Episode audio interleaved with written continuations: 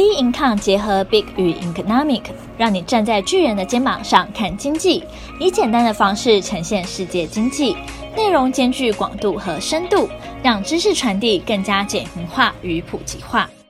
各位听众好，欢迎收听本周全球经济笔记。Jackson Hole，Jackson Hole 全球央行年会，澳洲拟延后缩表。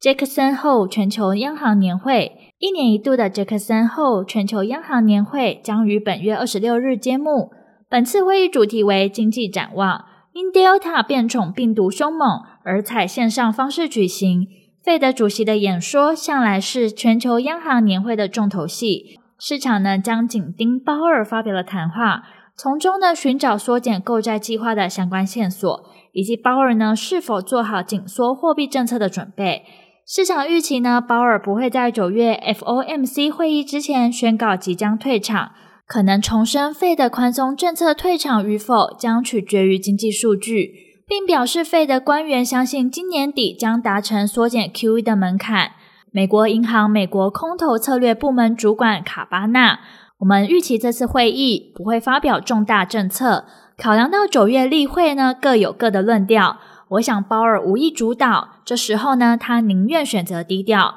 费的七月呢会议纪要显示，多数官员支持年底前呢启动每月一千两百亿美元的缩减购债计划，少数官员呢认为应等到二零二二年再行动。但最近一些费的官员公开对高通膨数据表达疑虑，一旦启动 QE 退场后，费的紧缩步调势必加快。但鲍尔呢多次强调，通膨升温是暂时的现象，未来呢也将观察八月的非农就业数据，甚至 COVID-19 变种病例是否在下降。鲍尔很可能会等到九月 FOMC 会议才宣布缩减购债。美股呢上周经历震荡后逢低买盘进驻，美国三大股指呢均大幅走高。道琼指数涨幅两百一十五点六三点，S M P 五百指数呢收盘收至四千四百七十九点五三点，纳斯达克指数收盘收至一万四千九百四十二点六五点。阿富汗难民问题，美国与欧洲多国宣布从阿富汗撤军，民兵组织塔利班迅速夺权，八月十五号占领首都喀布尔，并推翻阿富汗政权。八月二十四日，G7 呢也将召开视讯领袖会议，讨论阿富汗议题，将就正式承认或制裁塔利班达成一致立场，并商讨是否要试着延长八月三十一日撤侨期限。塔利班表明，八月三十一日是撤军的红线，延长期限即代表延长占领阿富汗，更改期限就得承担后果。随着阿富汗总统甘尼的逃亡和政府的瓦解，美国、英国、加拿大等西方大国相继宣布，未来不会承认塔利班为正式政权。阿富汗最紧迫的财政问题是整个国家已耗尽仅存的美元，对贸易逆差非常大的阿富汗是一场灾难。加上美国也宣布冻结阿富汗央行在美国存放的资产，以防止资金流向塔利班。国际基金货币组织同时停止经济协助，未来塔利班领导下的阿富汗将面临严重的经济危机。前阿富汗央行长表示，这种情况将给塔利班和阿富汗人民造成经济困难。具体而言，阿富汗的货币将贬值，进而引发通货膨胀，包括食品价格将会疯狂上涨。未来阿富汗极端的财政问题、财政紧缩、实际收入下滑的情形。而从中长期来看，难民潮会开始增加，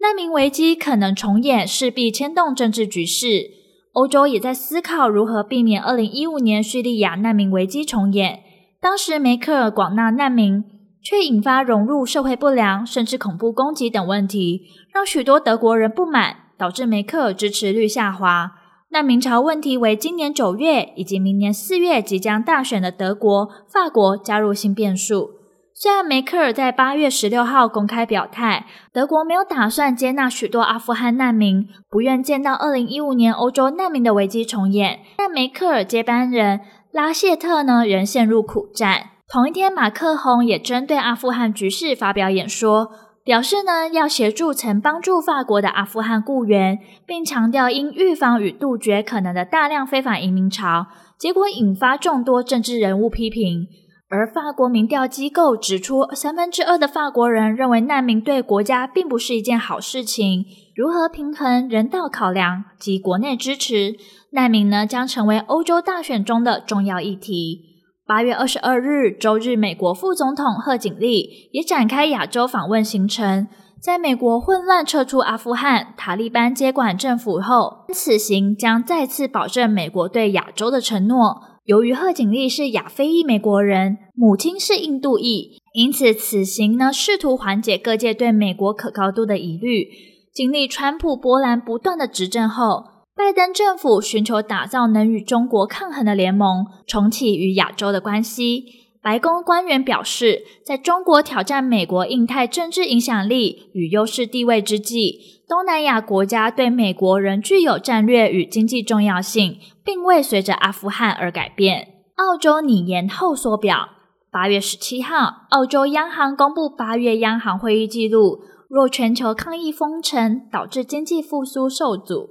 澳洲央行呢将准备采取政策行动，比如延后减债计划，甚至宽松政策。八月三号，澳洲央行决策会议。当时还预期，一旦解除防疫封锁措施，经济呢可望更快速复苏，并坚持呢先前的购债计划，九月起将每周债券购买规模从五十亿澳币减至四十亿澳币。会议结束后，澳洲的疫情大幅恶化，从雪梨、坎培拉甚至远到两千五百公里外，都为了减缓病毒扩散而实施或延长封锁行动。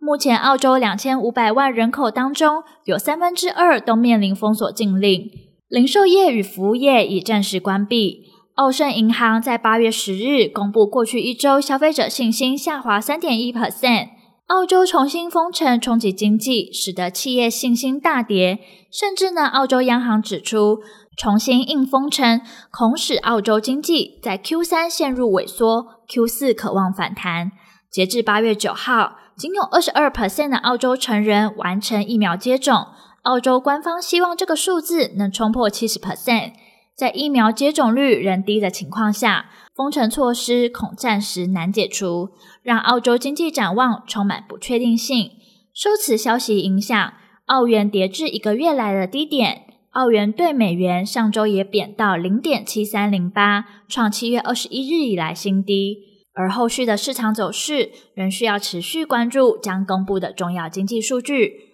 本周重要经济数据公布时程将公布在我们 Be In Com 官方网站上。本周全球经济笔记，我们下周见。